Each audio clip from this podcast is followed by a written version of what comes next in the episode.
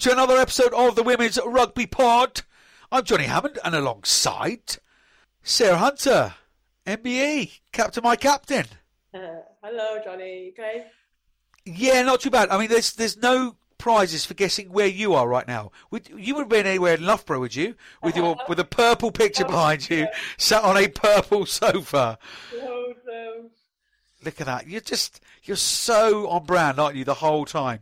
Yeah, I've got this. Honestly, there's purple and pink seats in here as well. Literally. Unbelievable. All on brand. Well, would you if you if you cut you, it'd be purple, pink, and white. Yeah, all and a bit of red in there. Oh, it's red anyway. Oh. It's brilliant. It's a strong start from the England captain.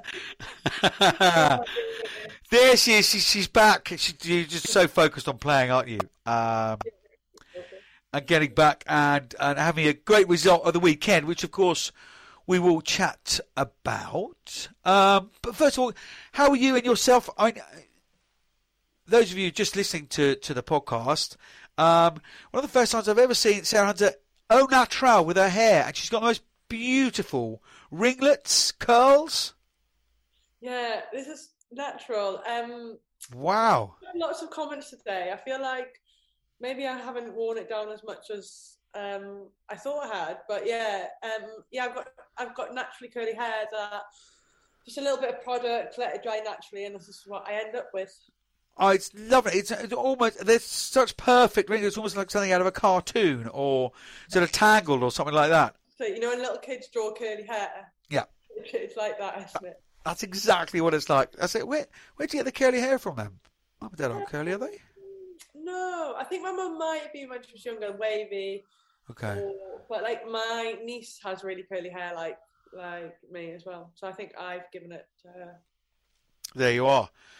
So uh, let's move away from the salon chat because it isn't the uh, the salon uh, women's podcast, is it? So women's rugby pod. It's a very big week, isn't it? A place in the World Cup final at the end of this weekend, the European qualifier uh, that Scotland got themselves through. Now up against Colombia, of course, who beat Kazakhstan last weekend, 18 points to sten- 10.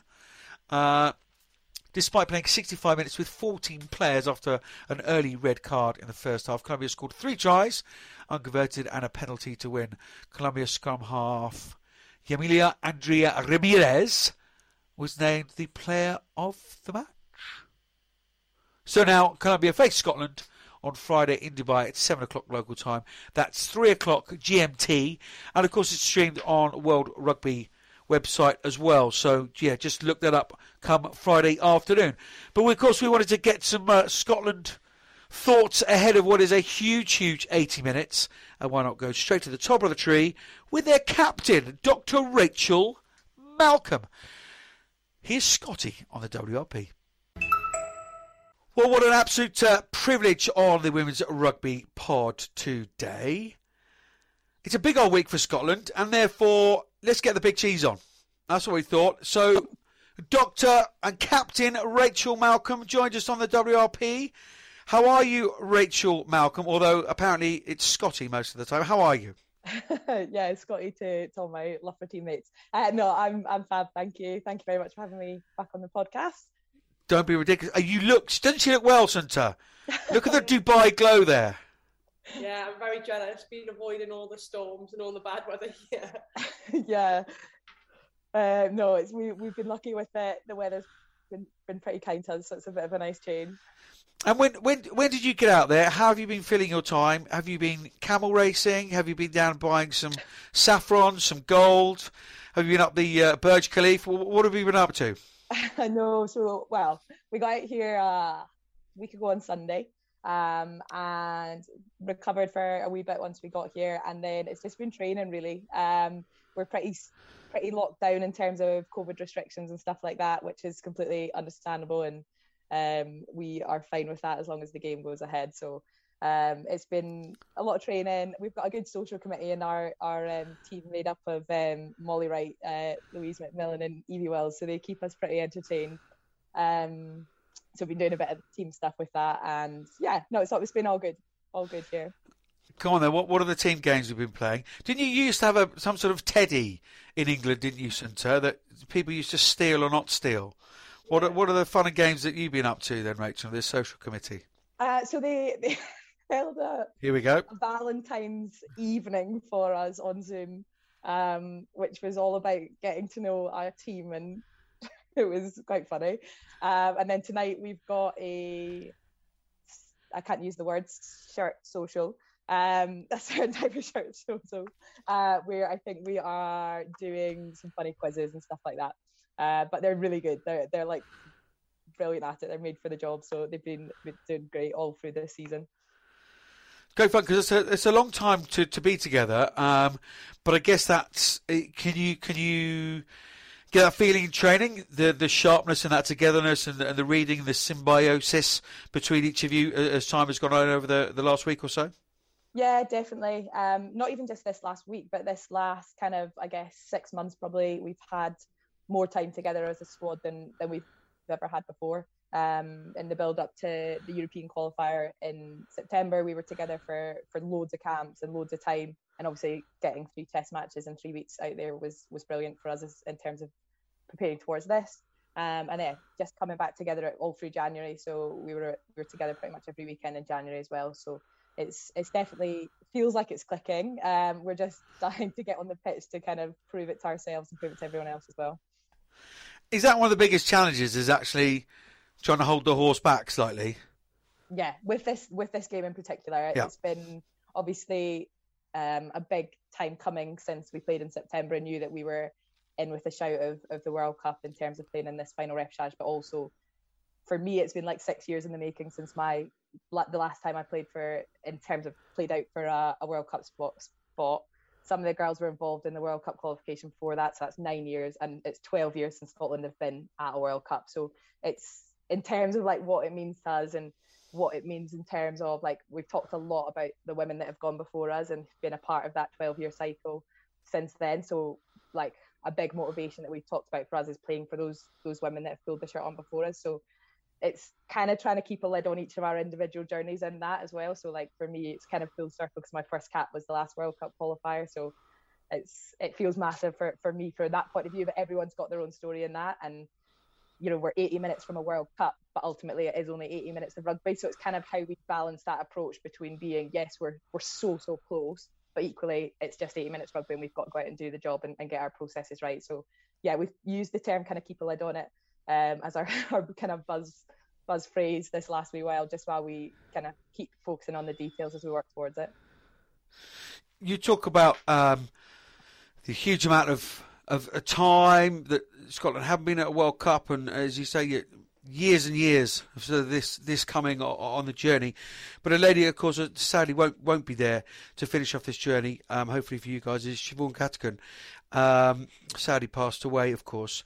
Um, she she been spoken about, I I, I presume, um, and it's it's a it's an obvious question, but how much of motivation is, is, is completing the journey for, for her as well?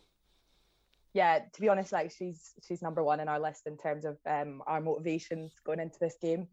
Um, like sorry, she's you know she was a massive part of our squad for for a long long time, and we uh, oh gosh, sorry. don't, don't be, never apologise for emotions. We are so determined to finish the journey that, that she started with us, and we've talked a lot about. Obviously, it's the first time we've played um, since since Siobhan passed, and we've talked a lot as a squad in the build-up as to how best we represent her and we take her with us. So um, we're still kind of there's a few things we're working on over the next week um, for the next few days as we work towards the game in terms of how we'll we'll kind of signify that. Um, but Siobhan will always be with us. Um, that's something we've talked about. Um, she'll be with us in metaphorical ways. She'll be with us in physical ways as well, with with what we'll do as a squad. Um, but she'll always be with us. And and like I say, she she's been the forefront of of our emotions. She's been the forefront of our plan, like everything we've talked about, and, and our kind of drive to to achieve this goal. Because like I say, she she started this journey this last two years, and, and she's hopefully going to finish it with us as well. I'm sure she will. I'm sure she will.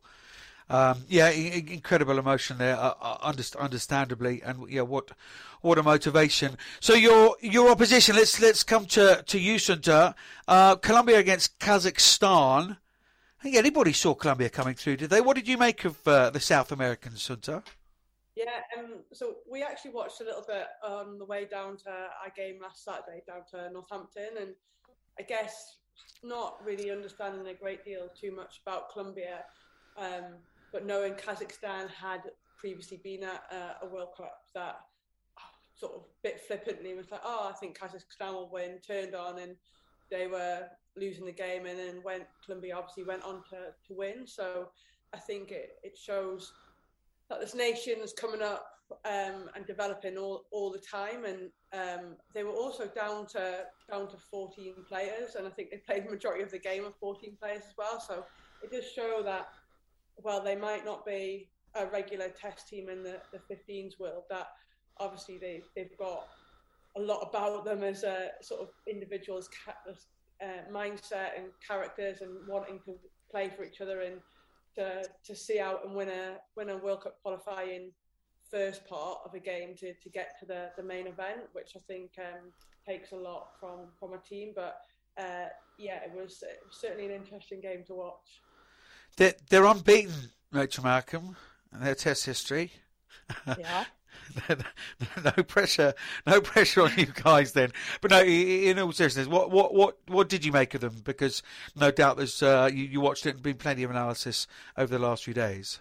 Yeah, well, they obviously um, they played Spain as well the week before, so we've had a fair bit now of, of footage between that game and, and the Kazakhstan games to to see what they're about. And like like Suns talked about, like they're they're full of heart. Like that's something we kind of hold as our super strength. So to see a team who's equally kind of passionate and, and full of full of that characteristics is something. So we'll fear that a little bit um, because we know it can be quite a strong, I guess, a strong bond uh, between teams to have that, and for them to achieve what, they did with, like Sun says, with 14 players for 65 minutes of the game against a team ranked more than 10 world ranking places above them is is is really impressive, and they're a team who are getting better every game they play. Um, so in terms of what we saw, I think just like a really physical team, both against Spain and, and against Kazakhstan, they showed a huge amount of physicality in defence. Um, you know, some of the, the hits they were putting in were, were really impressive, and um, that's something we'll, particularly in the kind of first twenty, they looked really strong to to start with in both those games. So I think that's that's something we've talked about is how we start the game. Um, and and look to to try and see out that storm and, and hopefully kind of then kind of go into control mode and, and look to play our rugby.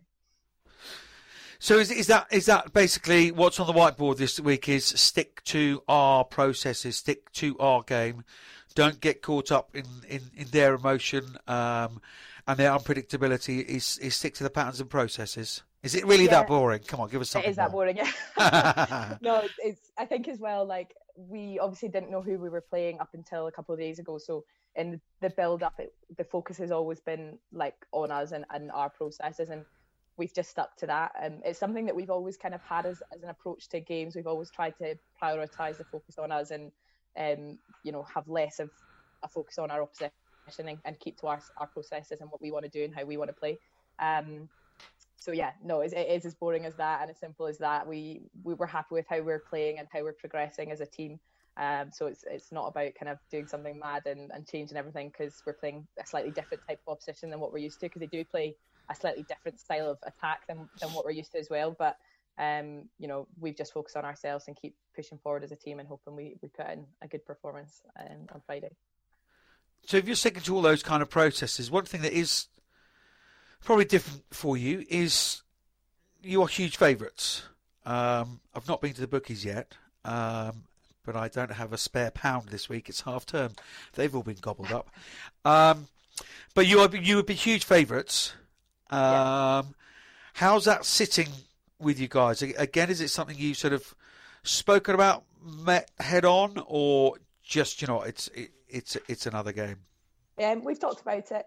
Um, like you say, it's not a, a, something you usually associate with Scotland in any sporting. I tried to say that in a respectfully yeah, no, it's okay. nice I, way. I, I, can say it, but you can't say that. So, uh, no, it's it's it is something that we we're not necessarily used to. But I think like the biggest thing that we have focused on is obviously we went out to Italy in fourth seed, and if you listen to anyone who wanted to talk about that that competition before we went there, they'd written us off before we got there. So to come out of that competition qualifying for this one, I don't think many people saw us doing it.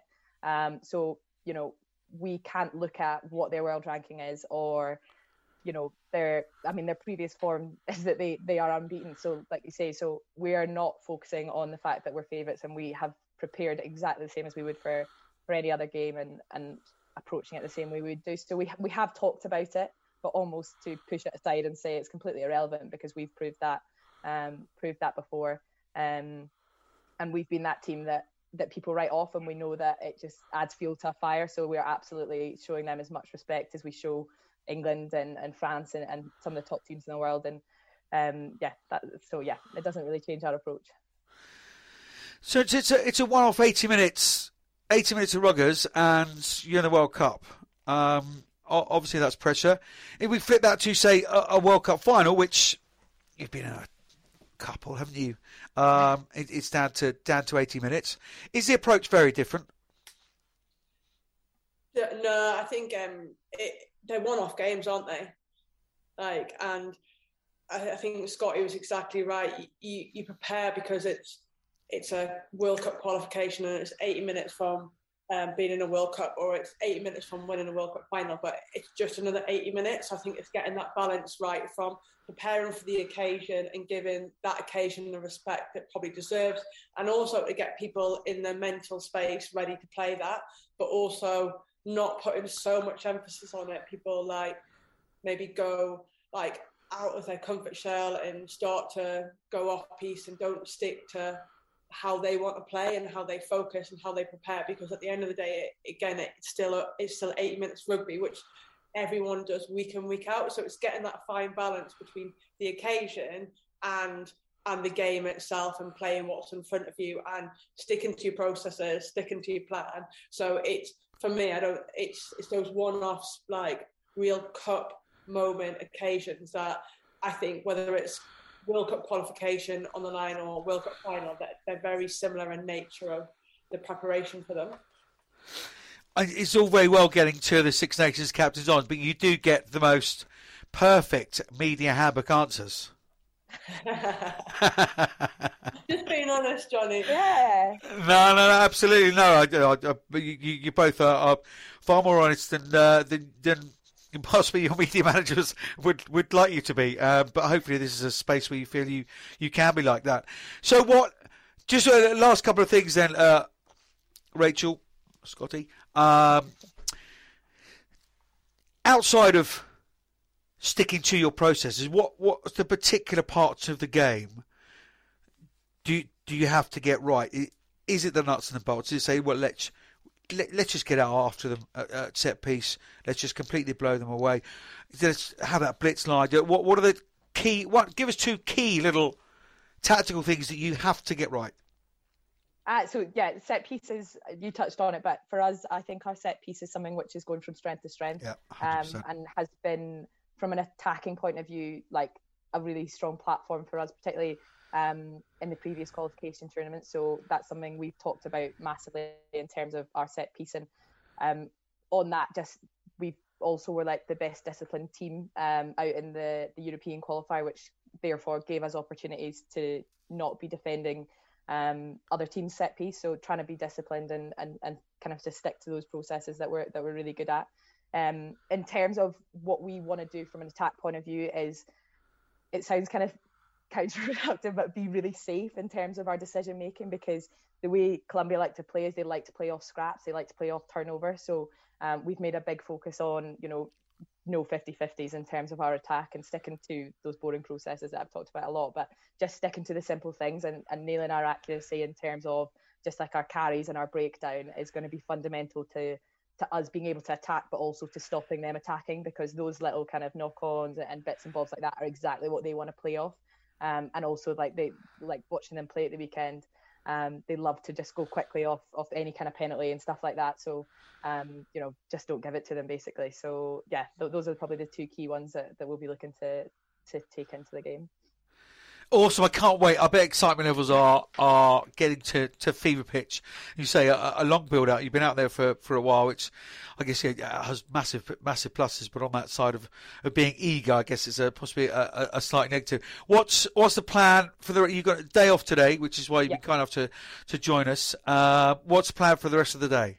Uh, so social tonight um, with uh, the team, um, just to switch off a little bit, and then tomorrow we've got captain's run, um, and then the afternoon off, so pretty chill day um, again, and then Friday will just be building towards the game. We'll probably have a pretty chilled out morning, just because sometimes what it's like when you've got a seven o'clock kick off. The day just seems to last forever and ever.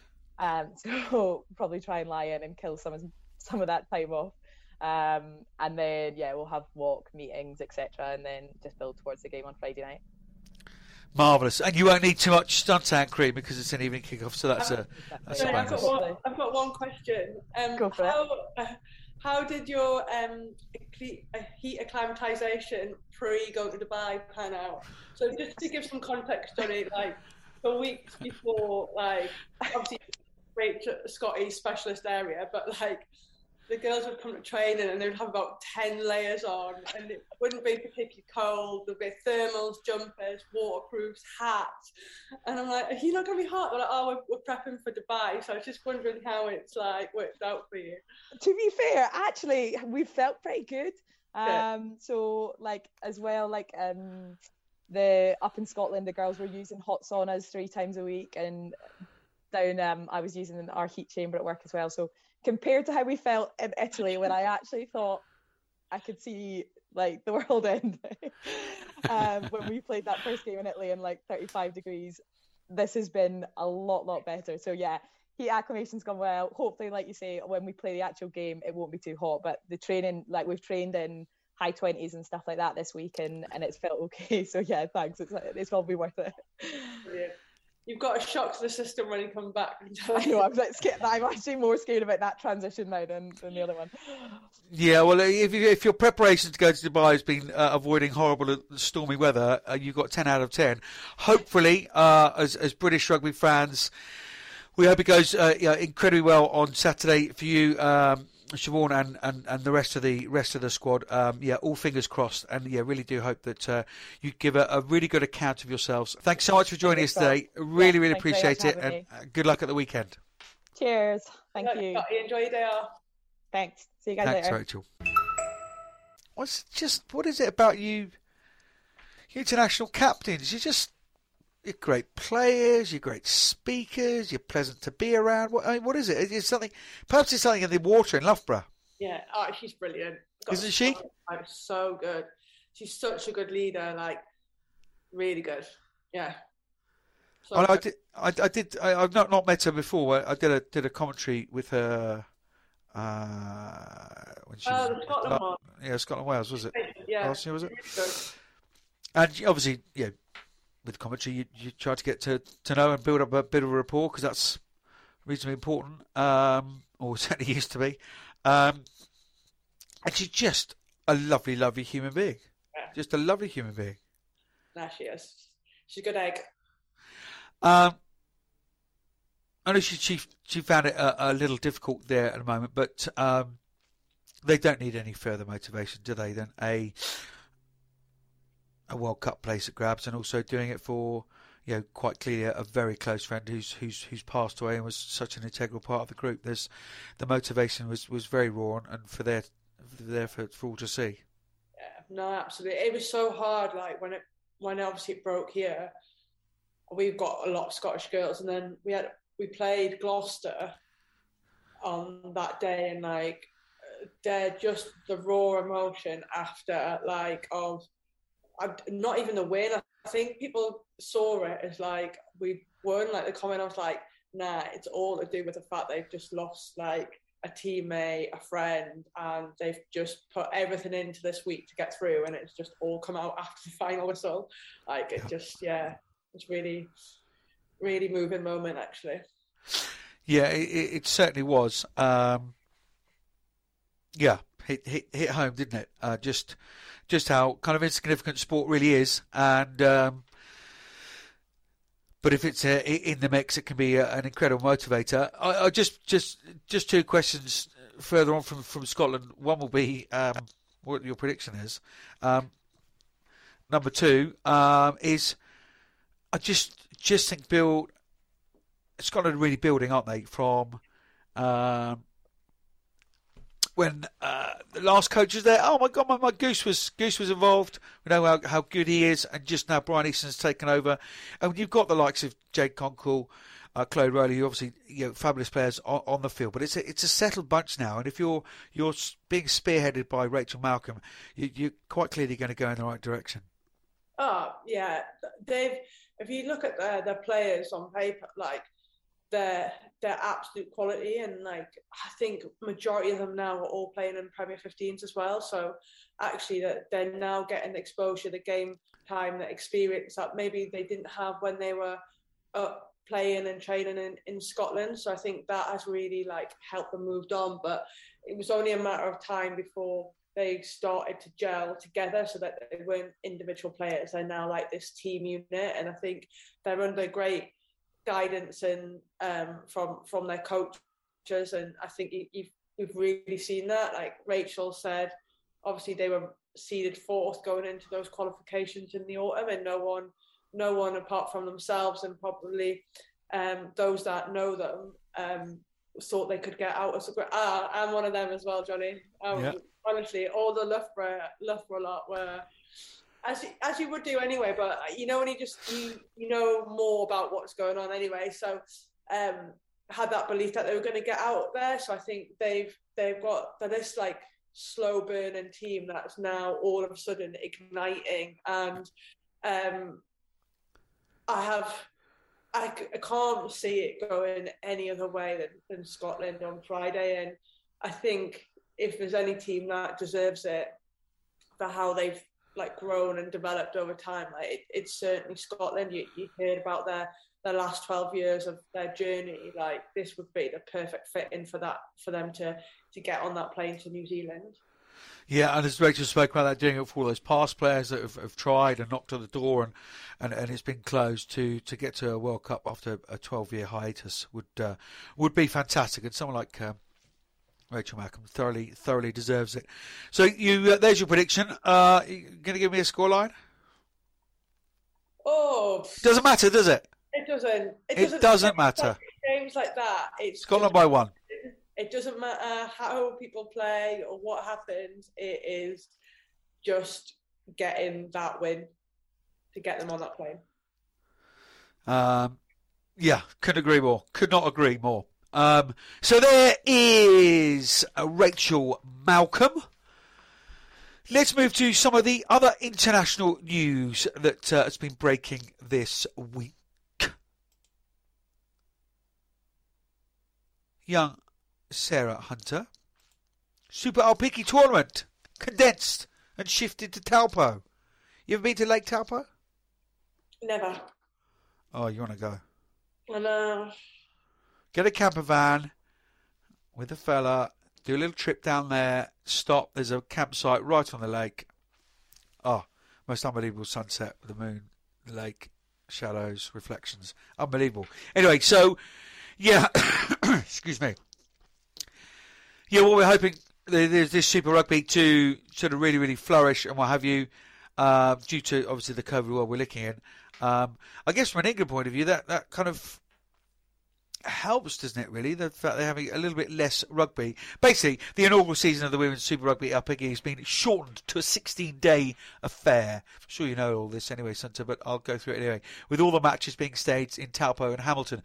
New Zealand Rugby announced to relocate all four Super Rugby Aupiki squads to Taupo to ensure the competition could go ahead under the threat of COVID, of course. Originally to be played over four weekends, the competition will start on Saturday, March the 5th but now with the final scheduled for Sunday, the 20th of March, both of those days games, both days games will be played at Odin Delaney Park. Owen Delaney Park, I should say. While the two rounds of the evening midweek matches will be staged at FMG Stadium in Waikato. Love the place, great stadium that is. Um, yeah, you got the Hurricanes, the Blues, obviously the Chiefs, Manawa and Matatū in there as well it's it's uh they need that rugby over there, don't they? If they, they are going to challenge you at all. Yeah, I think it, it, everyone wants to play domestic club rugby. You, you can't go from like game to game just playing international rugby, and I think um, it's something that they've been crying out for, like a competition like this, and it, it sounds pretty exciting. Obviously, they're attached to Super Rugby franchises, and it seems like there's big investment going into that. Um, you've obviously got the seven stars in and around it as well, so that's that'll obviously increase the the the level of competition played. So so yeah, I'm sure from all areas of the world, people will be keeping a close eye on to see what's going on and how things are progressing uh, down there ahead of the, the big cup competition in the autumn. Do you do you like have a little leadership WhatsApp group like yourself from Middleton? Uh, possibly the, the bronze statue scars, people like that. Um, I don't know whether you can use WhatsApp being a bronze cast now, but um, and, and do, do, you say, oh, have you seen what's going down down in New Zealand? Oh, they've got a new fitness coach. Oh, look, they've got new contracts. Oh, they've got that are condensed how picky. No, I think um, I mean we do have a leadership group. We don't necessarily talk about those. it's not general chit chat then, though. no, it's generally not general chit chat. Um, it's more rugby specific, but those conversations do happen, like like in passing or when you're having other conversations. So it people stay on regular top of it. Usually, Poppy Cleall's the one informing everyone because she is literally bang up to date with everything going on rugby wise in the whole world. Like if anything happens, I can guarantee Poppy Cleall will know about it and will probably inform everyone of, of it. So she like keeps us up to date with what's going on around the world. Um, so yeah, but and I'm sure the same goes on like down in New Zealand about what's going on here, what's going on in France. Like it's just you need to stay current, you need to stay on top of um, what your competitors are doing or where they're moving to or what competitions they're playing in, etc., etc. Yeah, absolutely. Couldn't agree more. That's all the news, international news from us. Let's now get a roundup from all over the rest of the globe from Nandi Buthelezi. Here's Nandi's news. I'm Donna Kennedy, and you're listening to the Women's Rugby Pod. Thank you so much, Johnny. Great to be back for another exciting week of the pod. We do start off with the USA Falcons 15, who will take on Wales in an exhibition match featuring UK based pool players, and it will take place on the 12th of March 2022 at the Parc y Scarlets Stadium in Wales. The fixture offers the opportunity for warm-up game for Wales ahead of the TikTok Women's Six Nations and for Rob Cain to assess USA players currently overseas ahead of the World Cup. Currently, there are 23 USA players in the Premier 15s. England under 18 Red Roses faced Scotland under 18s last week, with England coming away with a commanding win, winning 64 0. In similar news, Italy marked a historic debut with a first ever international appearance by an under 18 side. They played a French regional 15 with a final score of 47, and they prepare now for under 18 Six Nations Festival at Easter.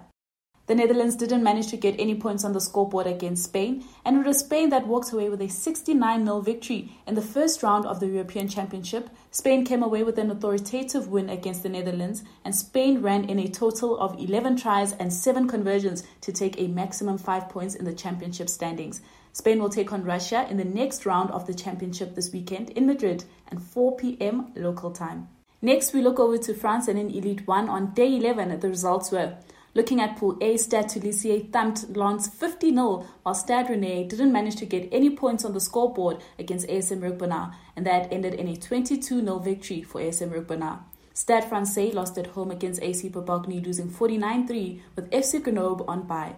Looking over in Pool 2, Montpellier won 25-22 against Stade Bordeaux, with AS Béarnais not managing to get any points on the scoreboard against Blagnac Rugby, and Blagnac Rugby won 25-0, while Lille lost at home against Chilly-Mazarin, losing 2014, and Lyon was on a bye.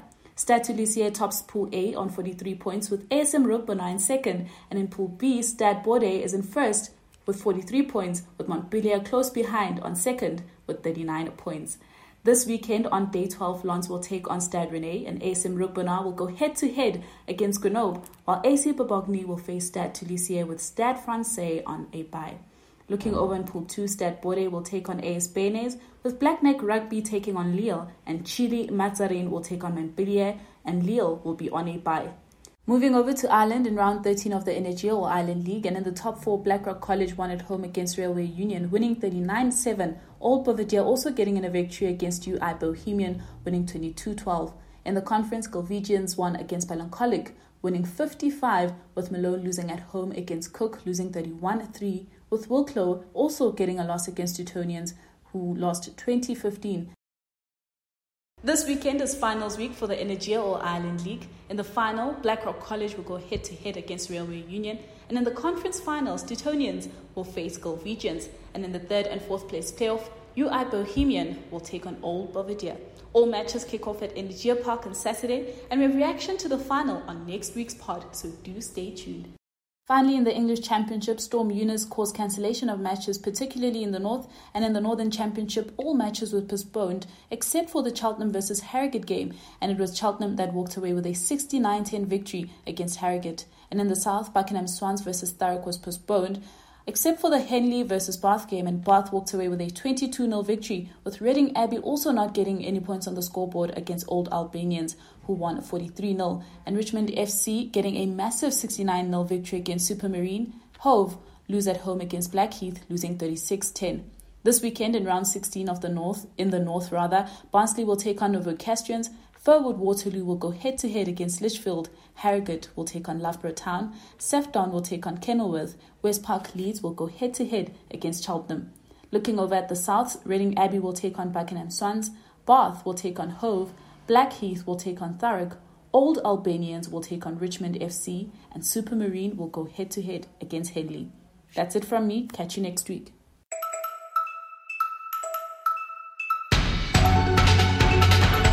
I'm Lisa Burgess, and you're listening to the Women's Rugby Pod. Nandi, thank you very much indeed for bringing us all up to date. It's a big old final in Ireland, isn't it? Uh, at the weekend, they're their their club final, uh, which both teams huge amounts of luck. Blackrock College and Railway Union, and we will get some reaction to that final next week on the podcast, depending on who wins. That's bad, isn't it? We always speak to the winners rather than the, the losers. Sarah Hunter, it was a big old week for Loughborough, wasn't it? And your fairly new partnership with Northampton Saints, and your first ever game as Loughborough Lightning at Franklin's Gardens. How was it for you? Oh, Outside of the result. I was like, it was it was just a great occasion. Um, like you say, it was our our first game as our partnership down there. We actually spent um, well, actually, they had a girls' camp because it was their half term Tuesday, Wednesday, and Thursday. So a few players had been.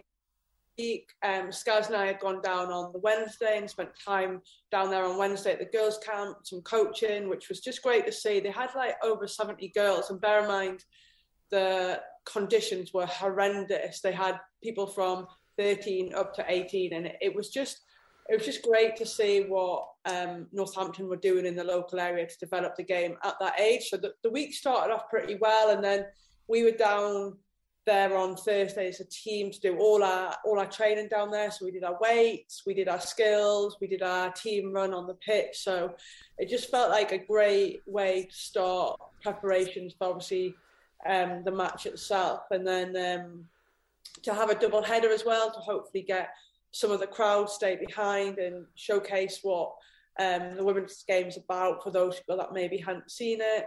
Um, and then you throw the match into it, which I don't think anyone could have predicted would happen the way it happened. So um, it, it was obviously a great day for us because we ended up winning as well. But to play at Franklin's Gardens, it's just like an amazing pitch to play on. It it's just like in immaculate condition. I mean, it's big, which and it's pretty like uh, hard to run on. But yeah, it was. Um, it, it, it, it did it probably helped us in terms of going from an artificial pitch to a pitch of that quality was was good. Um, I mean, I don't think Loughborough necessarily played our best rugby. uh, as we, I think we defended for about 60 minutes of the game, and I thought Exeter played well, but um, sometimes you've just got to find a way to win, and um, and we we managed to do that somehow on Saturday. Um, and I think it just shows you the journey that we've been on as a as a team, and actually the the heart and belief that we had, even going behind by 11 points, that we could could find a way to win. Um, and we we just needed to put ourselves in better areas more often because I think we had about five opportunities to score. We scored four of them, but we just didn't have enough of them earlier on to make it a little bit easier to to handle, really. And a young lady uh, in the back row alongside had a bit of a, a standout performance, didn't she? Yeah, Sadia is just this little firecracker of a player. Like, I think, I mean, I don't think I think people that know last season that she played well, but she's kind of since getting capped coming coming to her her own. Like she played really well at Wasp last year, and I think she's just gone on um, and improves game on game. Um, obviously got capped in the the autumn, um, and then is after that performance is very much on everyone's radar because she just she does everything. She she tackles, she runs hard, she's over the ball at breakdown, she like does her job at like line out time, like do you know what I mean? Like so she she's just an all round like player, but the strength and power that she has. I mean, you look at her her last try, the line she took, but she still has so much work to do to finish to, to get that try. Well, she's um, carrying people over the line. Yeah, like ridiculous, and, and she's not like a huge person, but no. she's so powerful, so powerful. So yeah, there was two, two tries within six minutes, 73rd and 79th minute for uh, Sadia Kabeya. Um, an outstanding performance from them, leading to the 28-25 victory. The other thing I was just going to ask before we, we, we move on, can you can you see that how that relationship's going to move forward now? with Northampton Saints. I'm not only asking you for the, the inner workings and the details of it, but can you see how because it, it it's got to work for Loughborough Lightning more than it's got to work for Northampton Saints. That's where the focus should be. Do you understand what I mean?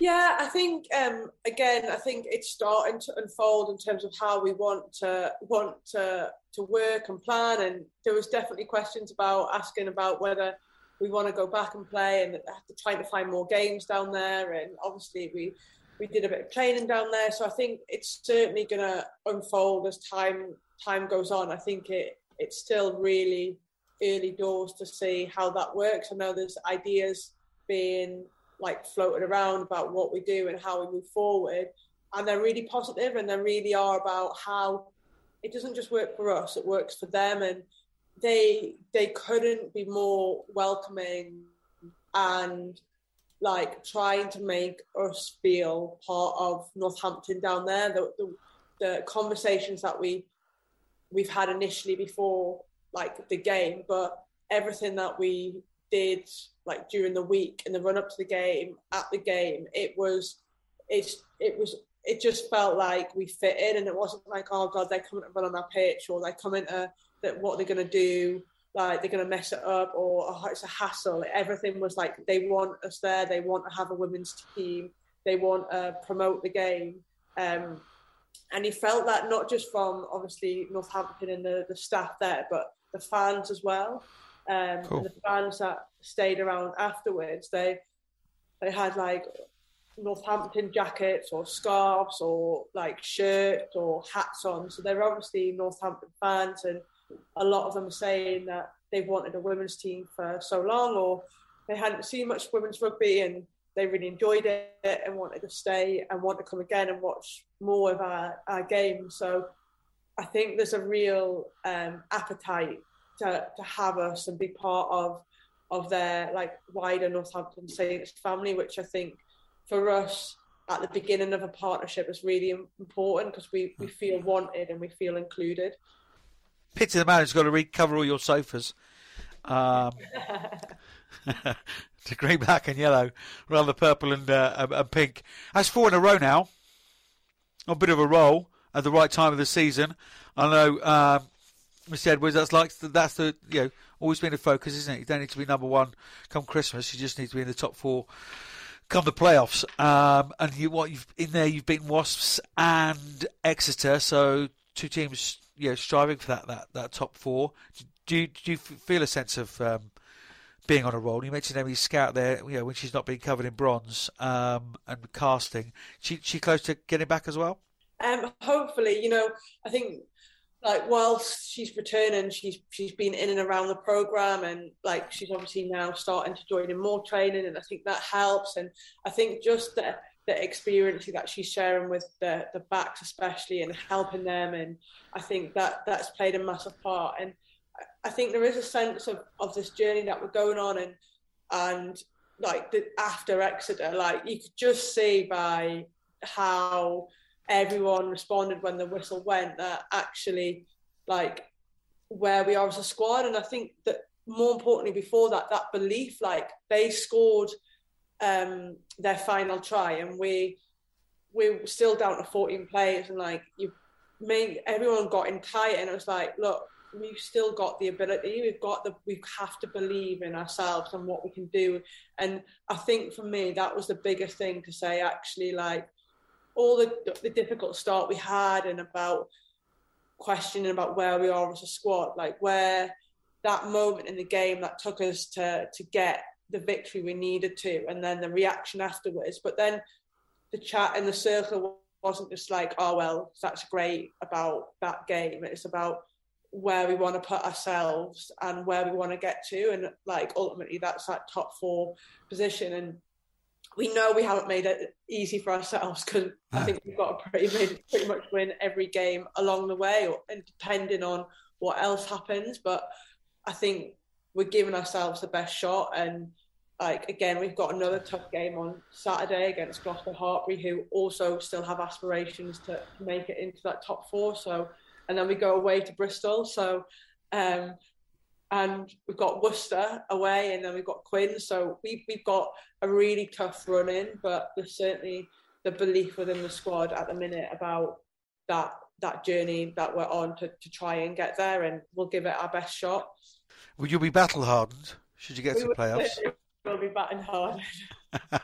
Let's have a look at the uh, the other results from the weekend. Um, Harlequins bounced back 40 points to 8 uh, over Sale Sharks. Very expected result, that one. Yeah, I think so. May, maybe like maybe expect a little bit tighter. Obviously, yeah. Sales uh, are definitely growing each week and competitive, but yeah, um, I think Quins at home are pretty formidable and they had a pretty strong squad out. So I think it probably went the way most people thought it would go. Um, so yeah, they're obviously back to winning ways, which for us is uh, not so great. Indeed, so. What was formidable was the uh, the patience of people watching the Wasps versus Bristol game. 7 5 Bristol won. All points scored in the first half. Knew it was going to be tight and a ding dong ding dong battle, but probably didn't expect it to be quite so low scoring. But that's a hell of a win for Bristol on the road. Yeah, absolutely. I think um, from the looks of it, I, we were obviously um, prepping for our game, but uh, I think the conditions certainly had a, a big part to play in um, the outcome of, of that game. But um, I think, again, Wasps is a really difficult place to, to go and play. Um, so for Bristol to, to come away with, with the win, they've got to got to be happy with that. Yeah, absolutely. Yeah, conditions weren't good, which is why the Saracens Gloucester Hartpury game was uh, postponed. Uh, they are having a, a, look into that, but I think it's one of those. The StoneX Stadium was was was, was damaged, uh, and obviously player and, and spectator safety comes first. So we'll wait to see when that one is, is rearranged. The other game was Worcester Warriors 57, DMP Durham Sharks 17. Uh, that's a good old run out for, for Worcester, again, uh, a win we, we all expected. Yeah, it was, but I think um, at one point, I think there was only a couple of points in the game, which obviously suggest, suggests to me, having not um, watched it, is um, DMP becoming more competitive. Like the fact that they um, have scored several tries, I think is, is again a positive uh, movement forward for them. So uh, again, you would have suggested that Worcester would have won the game, but actually the fact that um, DMP have got probably more points than I think maybe all season, I think's a, a, a step in the right direction for them. I agree. Yeah, look up. Uh, Seventy points is is is good for them. So that means uh, the table is as such.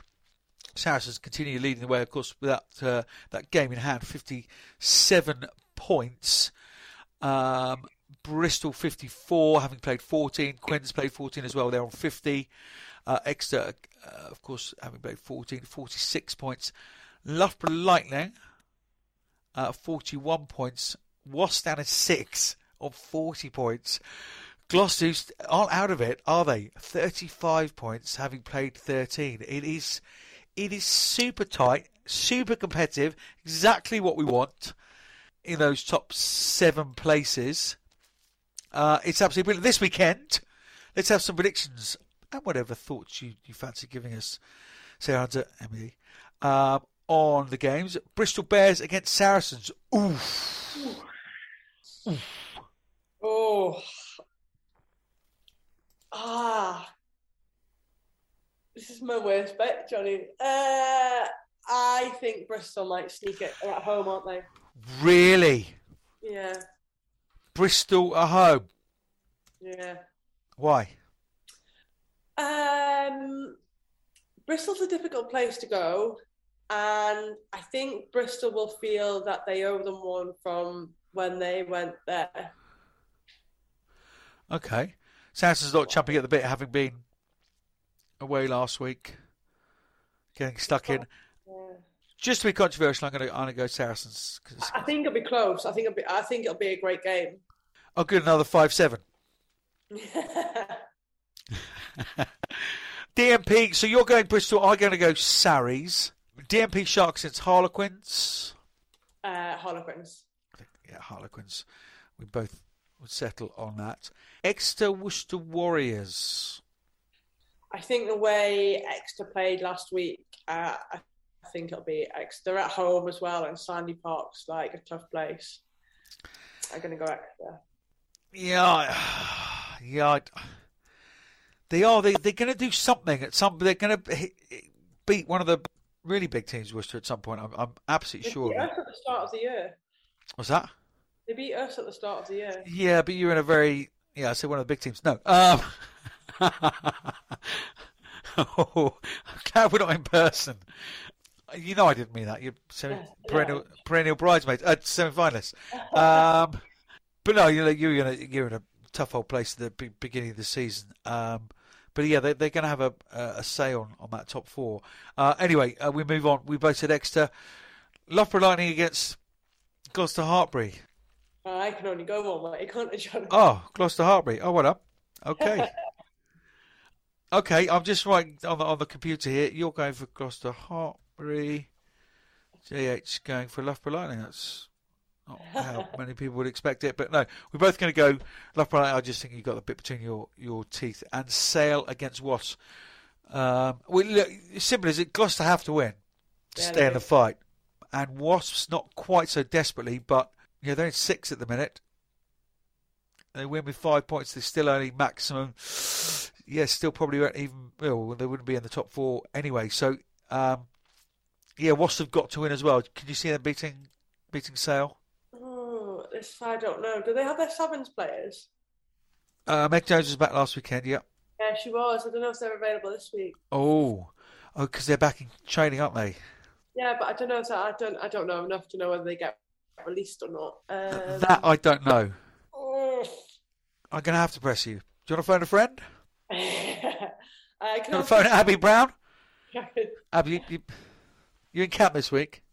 Meg, are Um, you? Uh, Maggie, George, are you in camp? Uh, you're playing on Saturday. Uh, they're actually, I think they're probably out on the pitch right now. They're training here at Loughborough. Going oh yeah. there. Um, no, seriously. Um, I'm go Dude, You're going to go Wasps. yeah. I'm going to hold judgment till the teams are out. So, uh, no, I, no, I, that would be very, very unfair and unjust. So I will go. I t- oh, again, it's another one of those, isn't it? That's really boring. We've got exactly the same predictions. Oh. No, I went Bristol. You went Surrey. Oh, you're quite right. You're quite right. We've got that one difference. Okay, we'll stick with the one difference, then I'll go Wasps as well. Uh, but I should be most annoyed if Sale win now. Um, I won't be annoyed. I'll be very pleased for Katie Daly McLean. MBE. That's about it for this week's pod, young Sarah Hunter. Thank you so much for, for joining us. Uh, we do just have a, couple of little things to finish up with. You've got a shout out, haven't you? And boys, if this isn't going to get people running to this club, a shout out from the England captain, I don't know what will. So we've got a shout out to Haverfordwest Lady Seniors who are in need of some more players to keep their club alive. Um, and the club has a great legacy with players like Jazz Joyce and Lisa Newman having represented before. So if that's no incentive to go along, then I don't know what is. You could become the next Jazz Joyce or Lisa Newman and be pulling on that red shirt for Wales.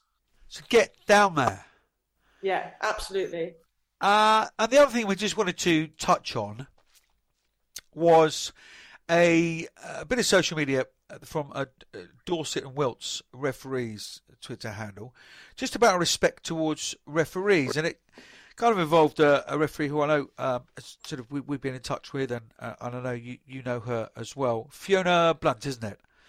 Um, who is a referee, saying that you know she she gets sort of questioned whether verbally during the game, quite loud, uh, people coming up to her in the in the bar, having a little discussion about her, you know, her decisions and what have you let's make this very, very clear, people. Uh, and I'll say it to myself as well as a, a as a coach on a on a Sunday morning.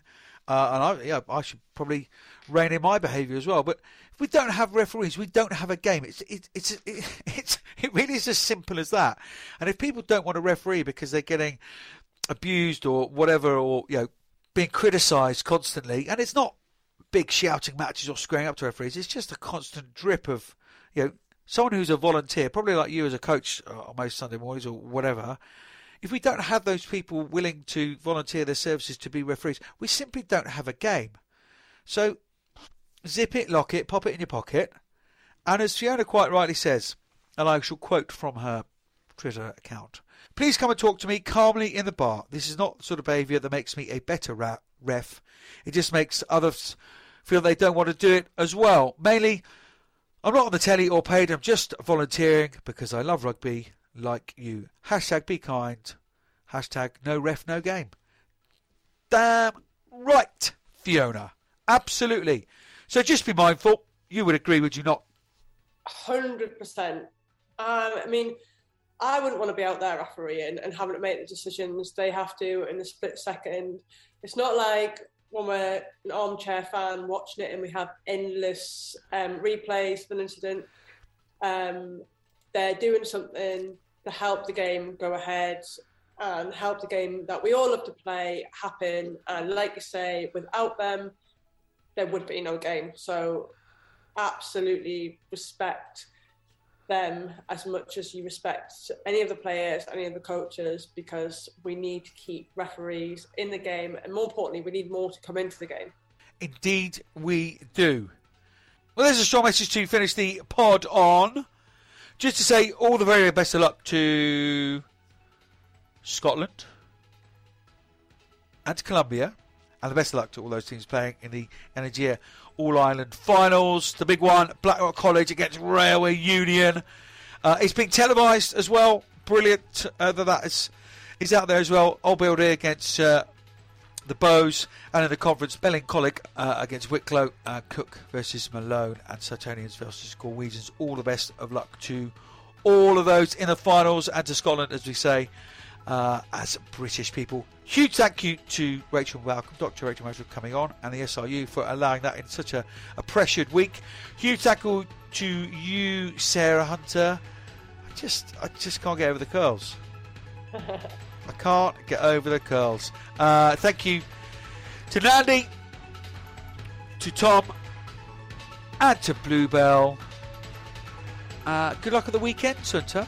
Thanks for coming on. No, anytime. Always a pleasure. We'll see you next time. And remember, yeah. you're worth it. Bye for now.